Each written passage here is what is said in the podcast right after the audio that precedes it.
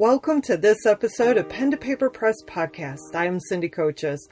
I enjoy talking with best-selling authors, writers, editors, publishers, and creative souls about the process of developing our stories to completing our works of art. Each episode is an opportunity for us to explore mindsets, pearls of wisdom, and the experiences that began our journey as an author from the moment we put pen to paper. It is an honor to have Dr. Robert Saul in the studio. Bob has been guiding the physical, behavioral, and mental care of children for over 40 years.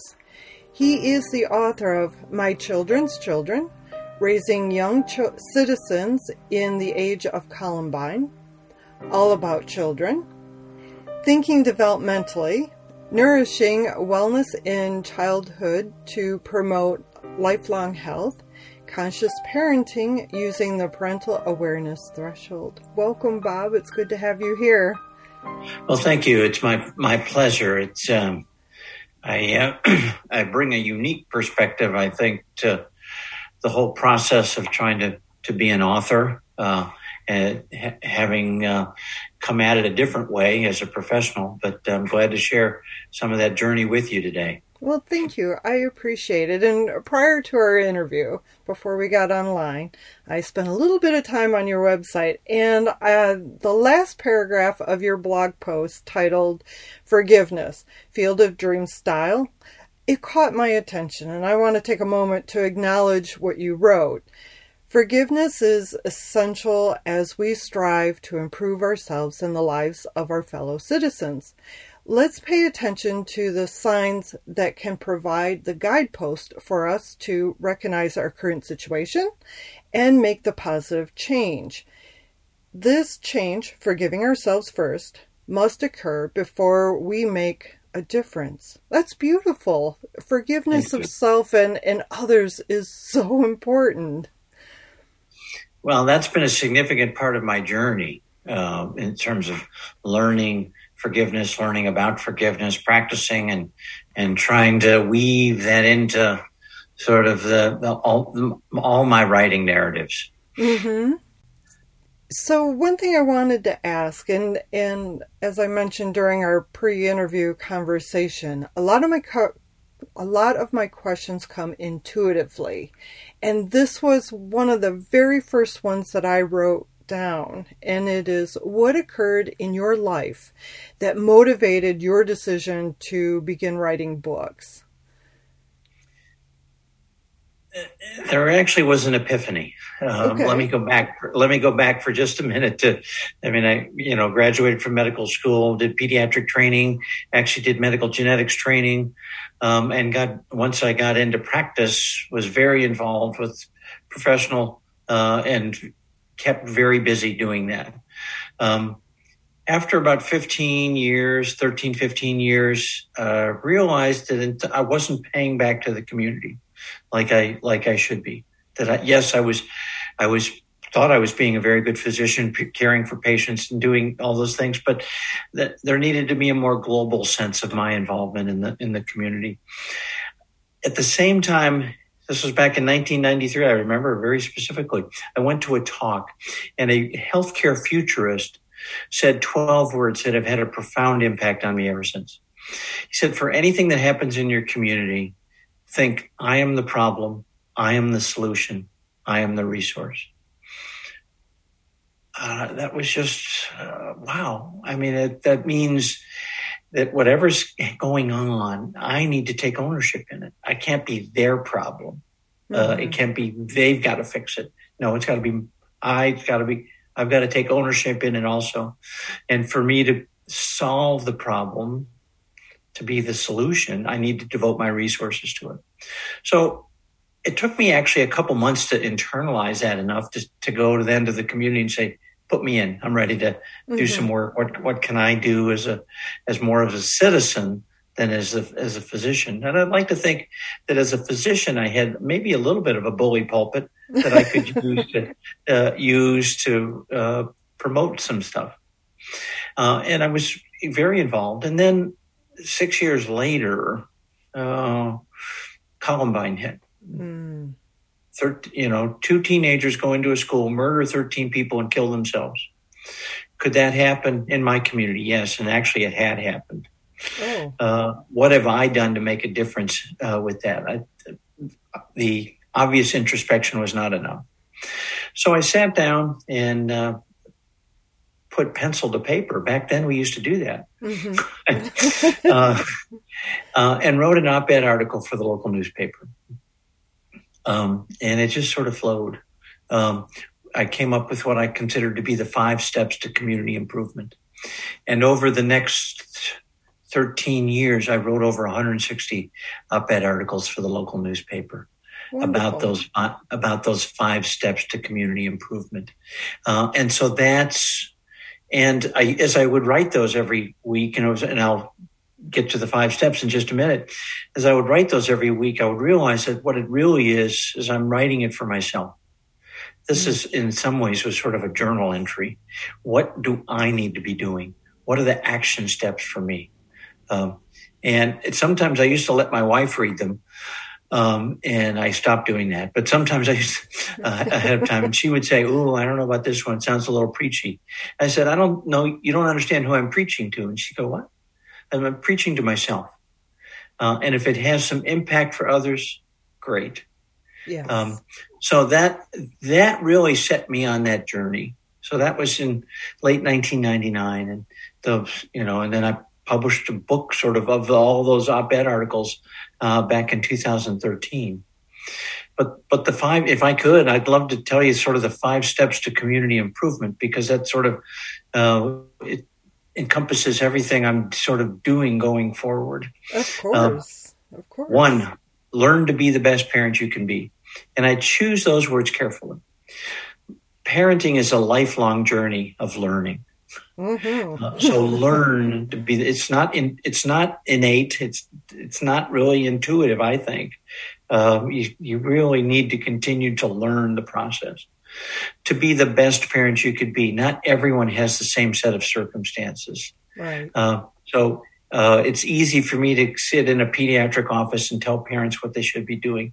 They might not have the res- the financial resources, the socioeconomic resources, what the family resources necessary to do some of those things.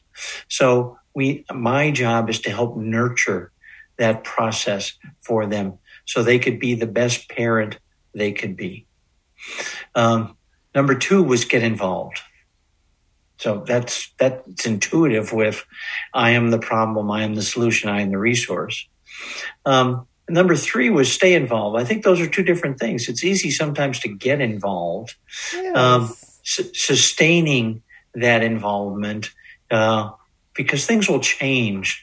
So you have to sort of uh, adapt with that. Number four is probably the most intuitive of all of these: uh, love for fellow, love for your fellow man. Um, yet it's the most difficult right now uh, in terms of our polarized uh, society. Uh, yes. We've sort of we've sort of lost track of that. And then number five was forgiveness. And I think that's the toughest one. It is tough. It is, uh, that is one of the tougher ones. Um, I have to admit those, those from Morrie Schwartz's words from the Tuesdays with Morrie. if you've ever read that book. Yep. Uh, um, and uh, one of the significant takeaways from that book was uh, forgive yourself first for what you're thinking or what you've been doing or what you uh, haven't been doing. Mm-hmm. Forgive others and do it now. Yes. Uh, and and the whole point about forgiveness is it is it again that's a real journey also. I mean, your four year old whacks your two year old, and you tell the four year old to tell him tell the two year old you're sorry. Oh, I'm sorry. Well, you know that's that's an that's an apology, but hopefully that gets different by the time the child's 14, 24, 44, 84. So we've hopefully learned to to modulate and improve our ability uh, to forgive ourselves, to forgive others, and do it now. But that, uh, you know, we will be a uh, we will be in and out of, of that process. It's it's very it's very difficult uh, at times. I mean, mm-hmm. I've read a lot about um, the um, uh, genocide in Rwanda, you know, where hundreds of thousands of people were murdered by their fellow countrymen.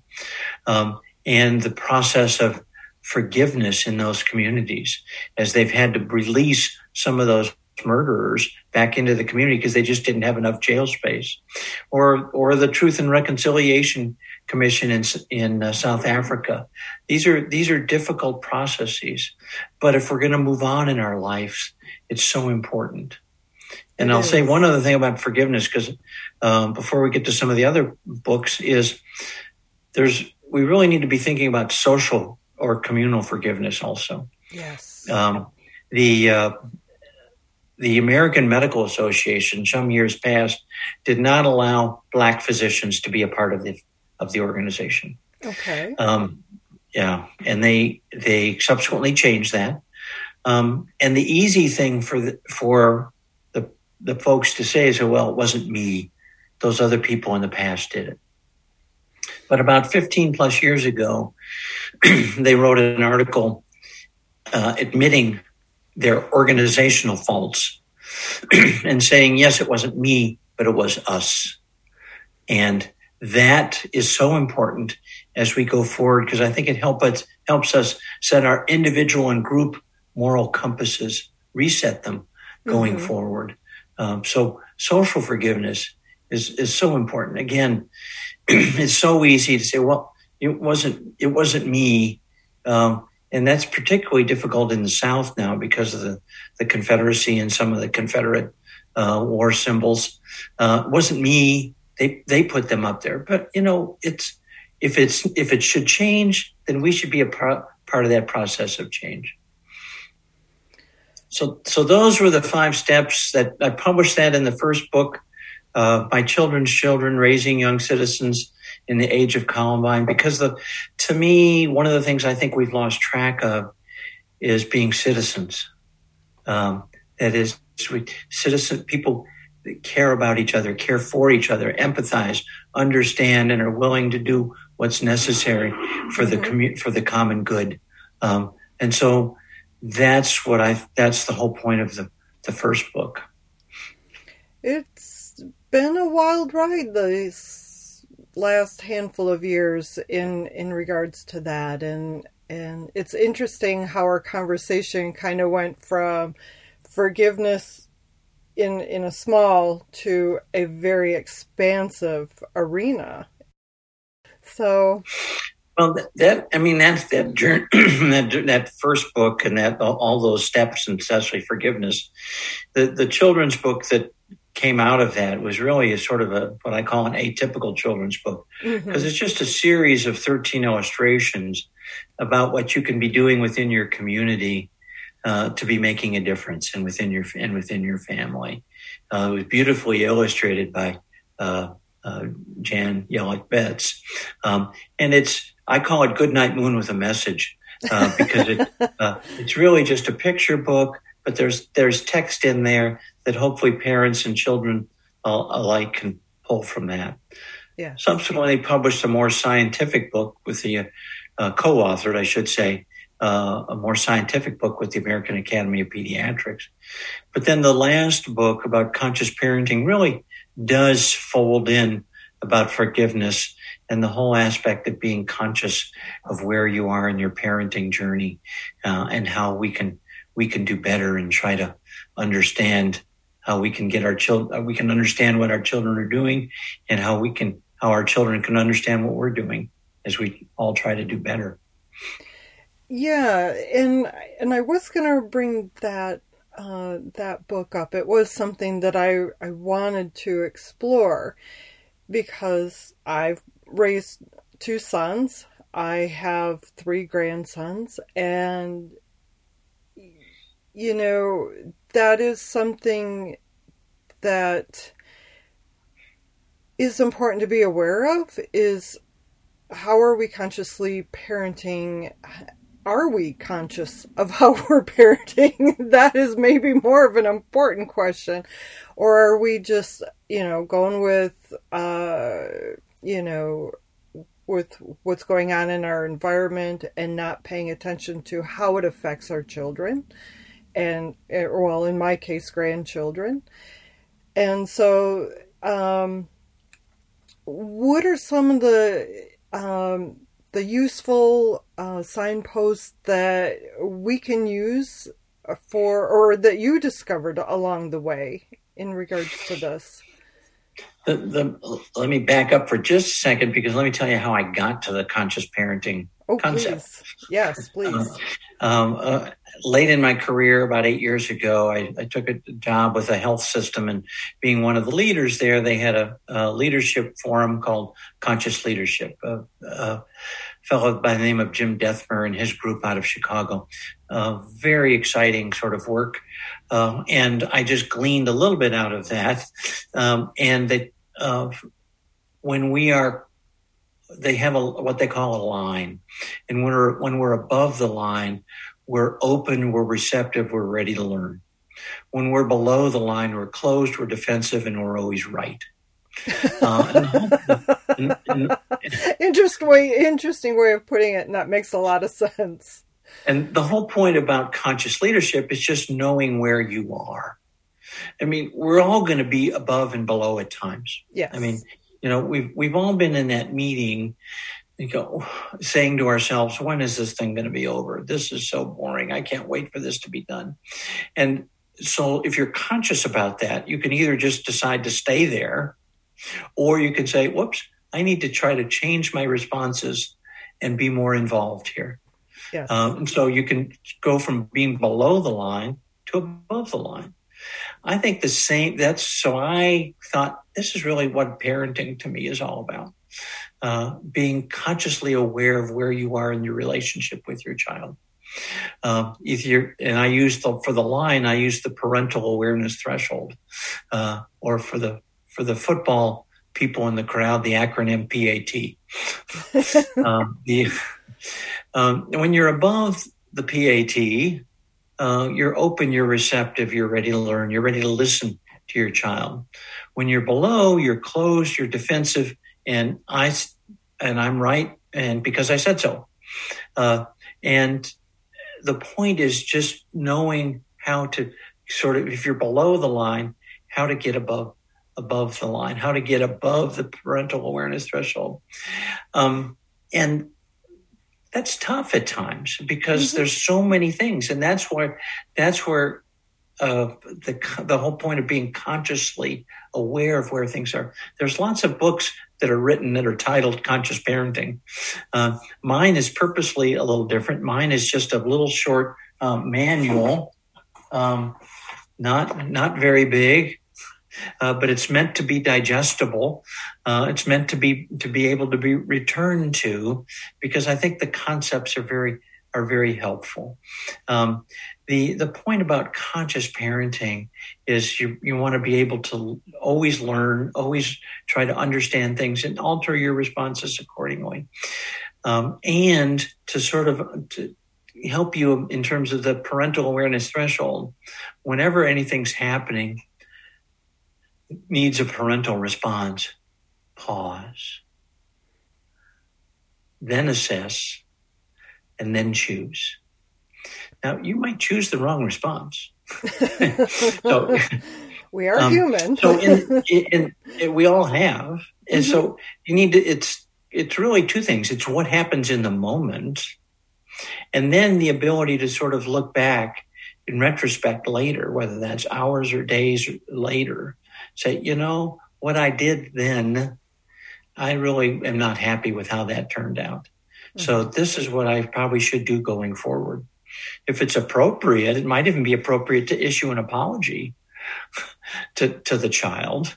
Yes. Um, but to, to understand sort of where you are. And again, I use several and, and that, uh, several examples in the book. One, the one year old is sitting in the high chair, throwing peas on the floor. You know, that just seems like such an innocent act. I mean, it's so cute. They're, you know, they're playing with their food. Uh, but for you, that might just be the straw that broke the camel's back. You've just had a long day. Uh, you know, there's been different different things happening in your family. You've had maybe you've had a struggle with your spouse or with your children or with work or whatever, uh, mm-hmm. and your response to that might not be appropriate. So hopefully, later you could say, okay, that wasn't right. What can I what can I do? Or you're you're arguing with your four year old over vegetables. You know, it's it's time to pause. Is this the four year old really doesn't understand about the vegetables? Is yeah. this the right argument to be having at this point in time? And, and sort of the, the class, and so I give, have, give examples from birth to to uh, late teens in terms of what can how parents can sort of look at things but it's not a complete how-to guide. I mean you can't pick it up and say what is what happens when my child does this? Um, no. but the one example i do give is one that uh, say after school mother picks up the child goes through the drive-through gets a nice big drink and says don't spill this. You know two two miles down the road mom my drink spilled. You know your immediate answer is just and you pull over and you're ready to just really get yes. angry and start the cleanup uh, process. Um, well, what happened was when you took that one turn, the book bag knocked knocked the drink over. Uh, so if you had paused, assessed, maybe the maybe the path you've chosen would have been a little different than just yelling and screaming and starting the cleanup mess and making your child feel feel bad. Now, it still might have been the child's problem, uh, but rather than fly off the handle, let's think about the uh, responses that'll make more sense and be more positive going forward. Mm-hmm. Because remember, the one of the big things about discipline is people sometimes equate discipline to punishment. I don't like that. The root word okay. for discipline is disciple, which means to teach. So the whole point of discipline should be a teaching experience. Now, there's times when you're going to, I mean, your child might do something life threatening, might yes. run away from mom's arms or dad's arms and out into traffic. Well, that, you know, that's a life threatening thing, and there's going to have to be a, a response. Yes. Uh, but most of the time, uh, it's that pause, assess, and choose, uh, and try to uh, think in the moment, how could I have, what can I do now? And then in retrospect, if I didn't do as well as I could have, what could I do differently? Um, I like to use the example of, um, and I don't, I don't say this to pat myself on the back, but it's one of those things where I think my child was uh, seven or eight and he did something I didn't like one night and I yelled at him. Well, he just turned into a puddle. Um, and I felt badly. And my wife got mad at me for yelling. And then we went into one of those family meltdown modes where mm-hmm. nobody talks for a period of time. Mm-hmm. Um, and then we finally, things settled down. And I went, put my son to bed and I said, Son, I'm so sorry. I, you did something I did not think was right, but dad was so inappropriate. And I really want to apologize because my response was total was totally wrong. Uh, and we're in this together. he said, Dad, would you be quiet? I said, He said, I hate it when you're nice.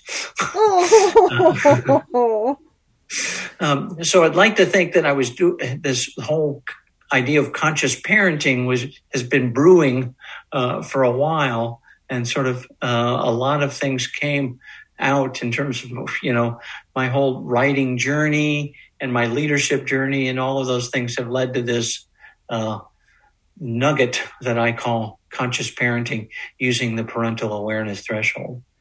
Well, and it takes a lifetime of experience to to be able to guide, you know, those that are not as experienced as you know as you are and being able to grant them that experience through your writing and so forth is giving, as you say, giving back to the community.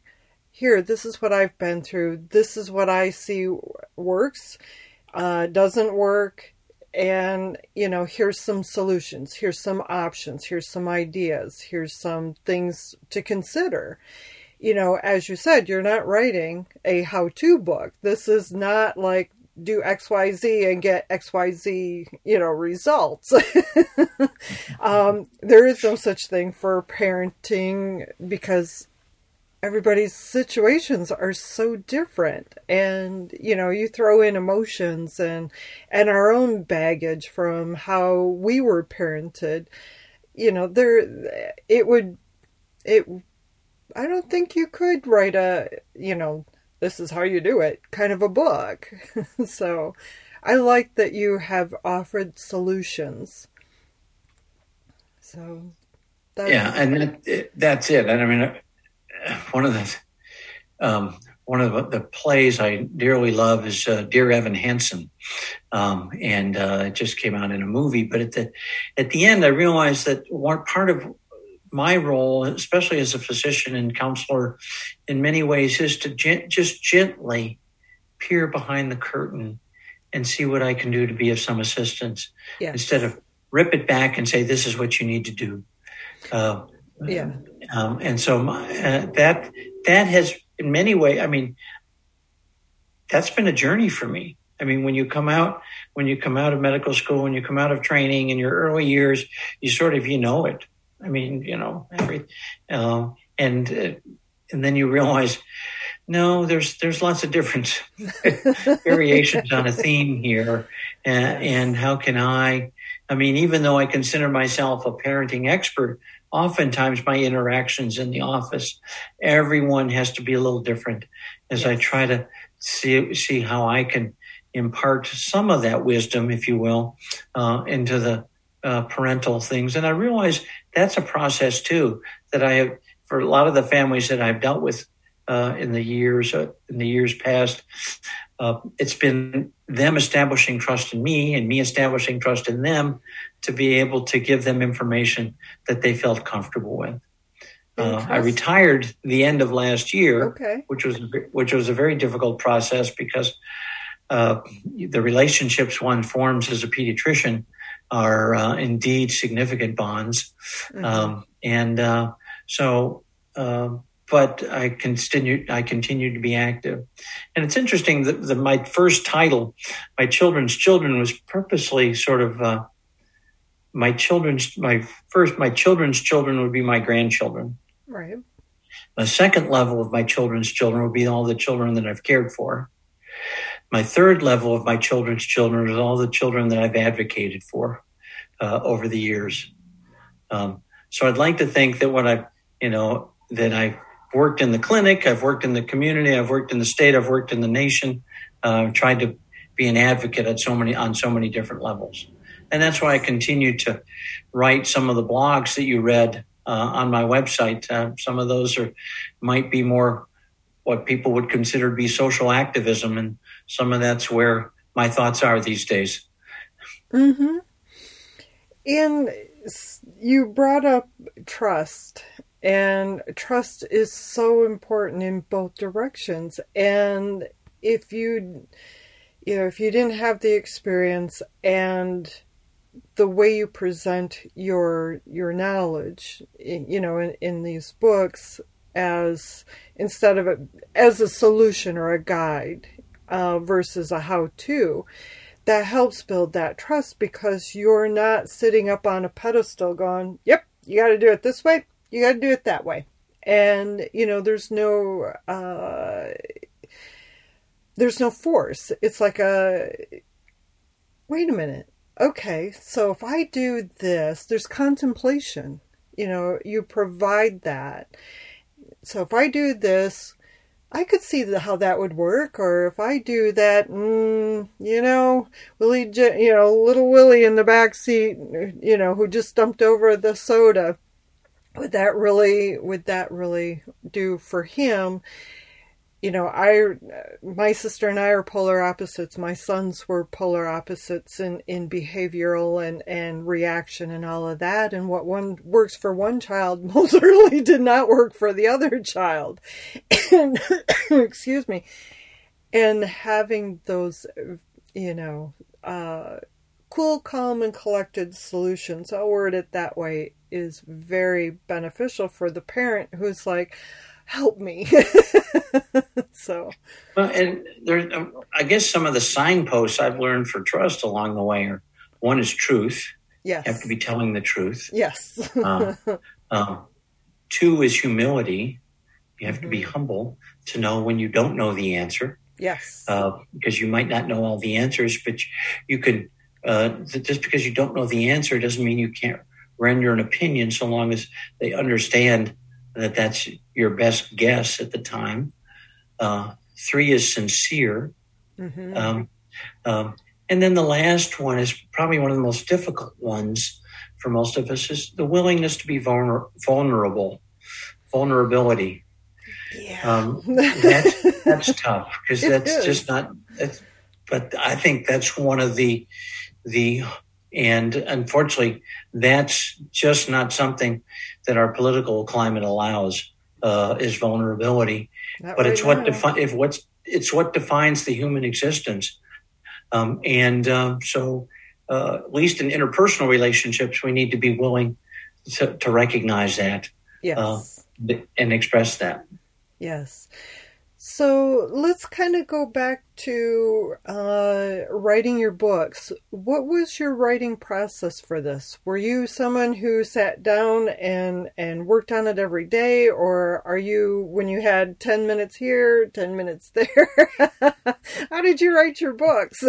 well, the, well, the first 160 op-ed articles that I wrote, I usually composed in my head when I was walking our little Shih Tzu in oh. the mornings. Yeah. Um, so so when I I would I then I would uh, get to work and so my lunch break I would write it all out and uh, com- and compose them then. So I had the had the 160 and then when I finally decided to turn it into a book, I took all that material and f- figured out how to collate it. I actually did uh, get the services of a of a uh, editor uh, to help me do that, um, and then then self published it. Okay. And so you self published. Um, did what were some of the things that that you found to be beneficial in regards to self publishing? Well, you can get it out there, but then nobody's going to buy it. it the, it is the, catch uh, I mean, trying to trying to trying to get the message out there is just a, uh, uh, without hiring some costly uh, publicist marketing person um, is uh, it just it just went nowhere basically. I mean, I uh, I tried as much as much as I could, and then we did the children's book. We self published the children's book. Um, um, that was a painful process initially because one of the self-publishing companies that I worked with did, we did not like, so we had to change to a different one.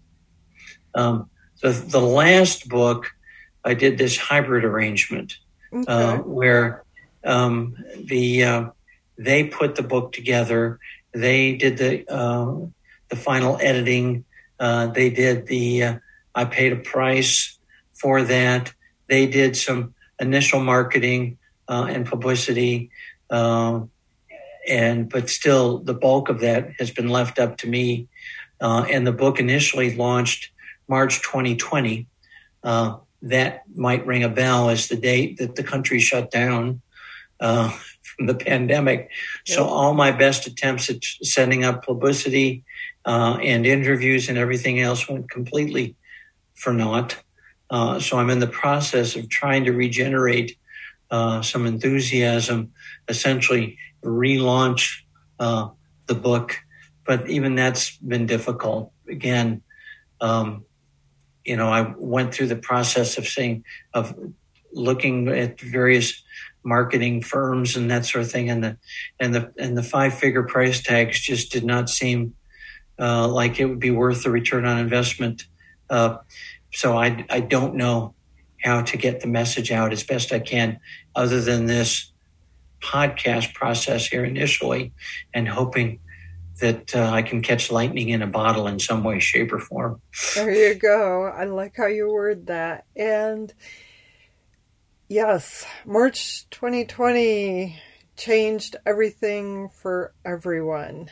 And yeah, you can't go out, you know, for well now you can. Uh, we've been able, well, depending on what state you're in, um, you know, go out and do the book signings and stuff like that. So you that was a huge disadvantage because you couldn't go out and be in person and shake that hand of of that father who's looking at your book going hmm wonder if this will help me you know you're you're not able to be there is something about being face to face with yes. with your readers with your audience and the fact that you're you know you're out there you're doing the podcast you're doing the the television interviews and so forth um, for one I, I want to state you are much more courageous than I am because I'm not sure I could do that. Because again, you know, that vulnerability thing. because I do this, I do this nervous giggle thing a whole lot. And I think if I was to actually be in front of a television camera, I, that's all I would do is I would just be a puddle of giggling goo, you know, so, um, and it's much easier for me to be on this side of a podcast microphone, you know, to, to ask the questions versus being asked the questions. Um, so I do want to acknowledge that you have a lot of courage for going out there and making yourself vulnerable to because you don't know what kind of questions you're going to be asked. Nobody has that script of these are the questions you're allowed to ask me. so you might get caught off guard and go, "Oh, wow, how do I answer that one?" so but yes, marketing has definitely had to take a pivot for not only authors but anybody who's trying to get a message out there in whatever shape or form. And there's a lot of people who have turned to social media, but then there's a lot of people who are turning away from social media because of the fact that they don't want to see the anger that's been out there and or you know whether it's uh, well just pick a topic. There's just a, a tremendous amount of conflict out there.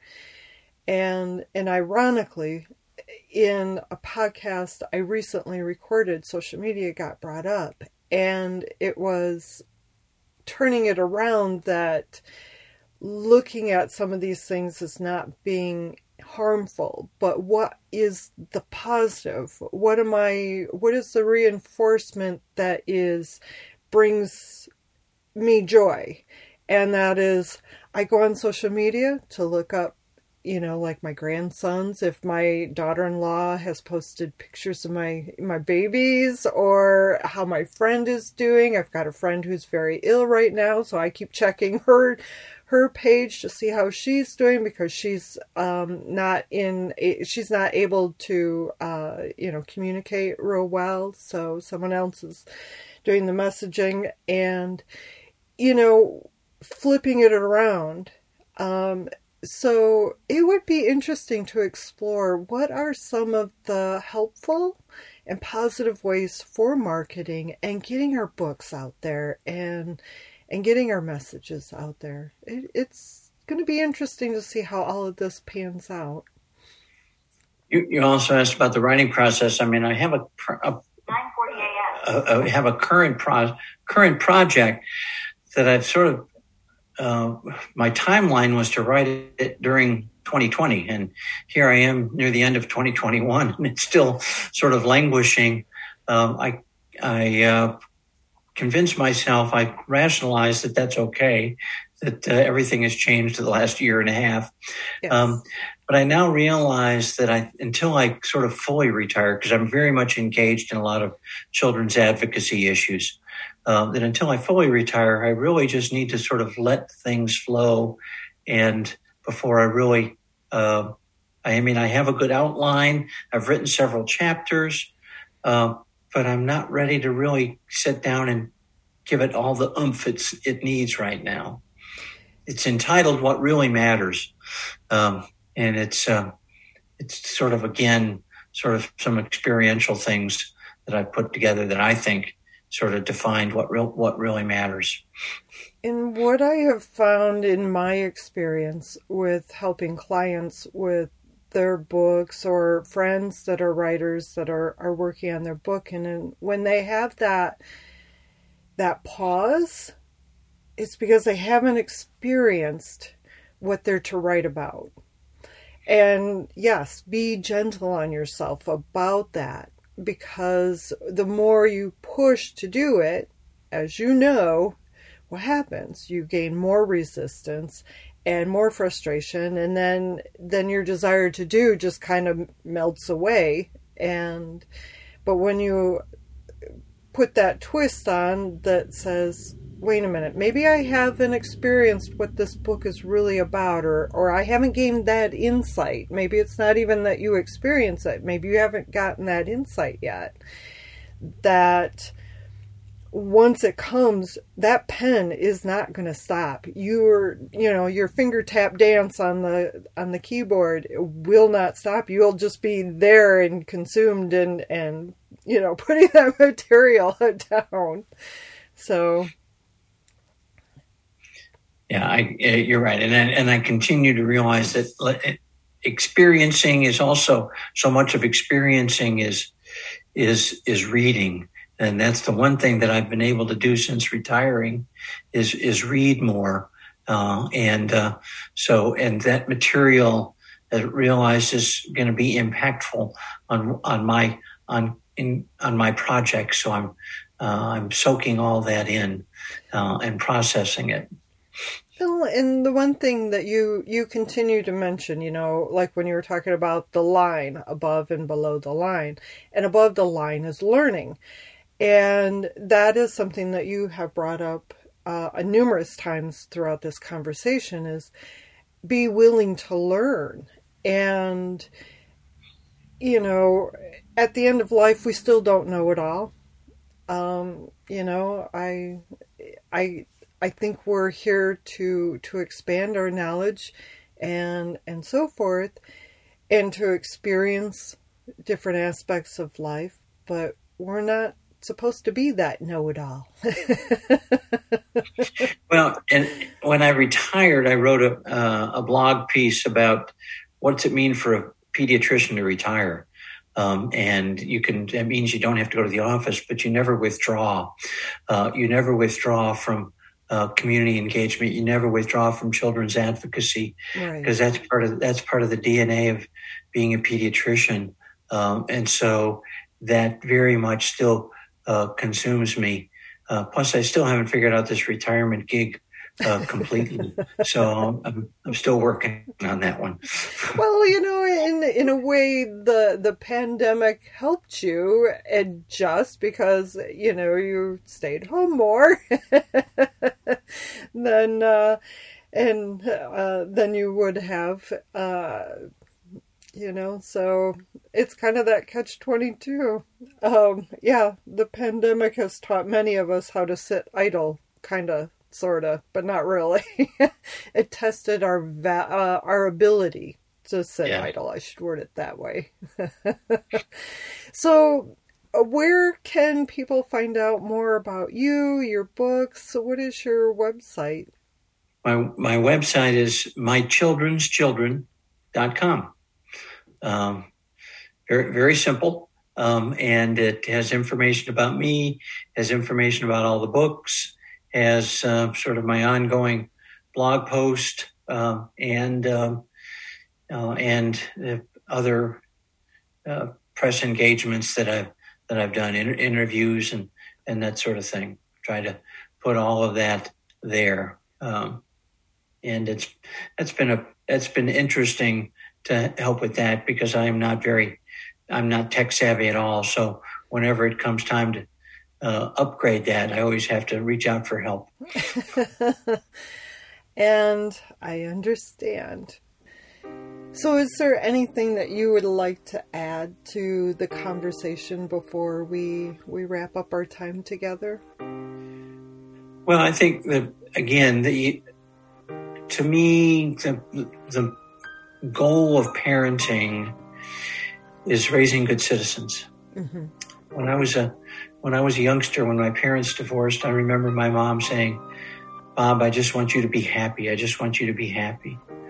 Um, and, uh, and, you know, I could have simply done that uh, in a very selfish way. Fortunately, she set the example that I didn't, um, and she showed how to, to reach out and help help others.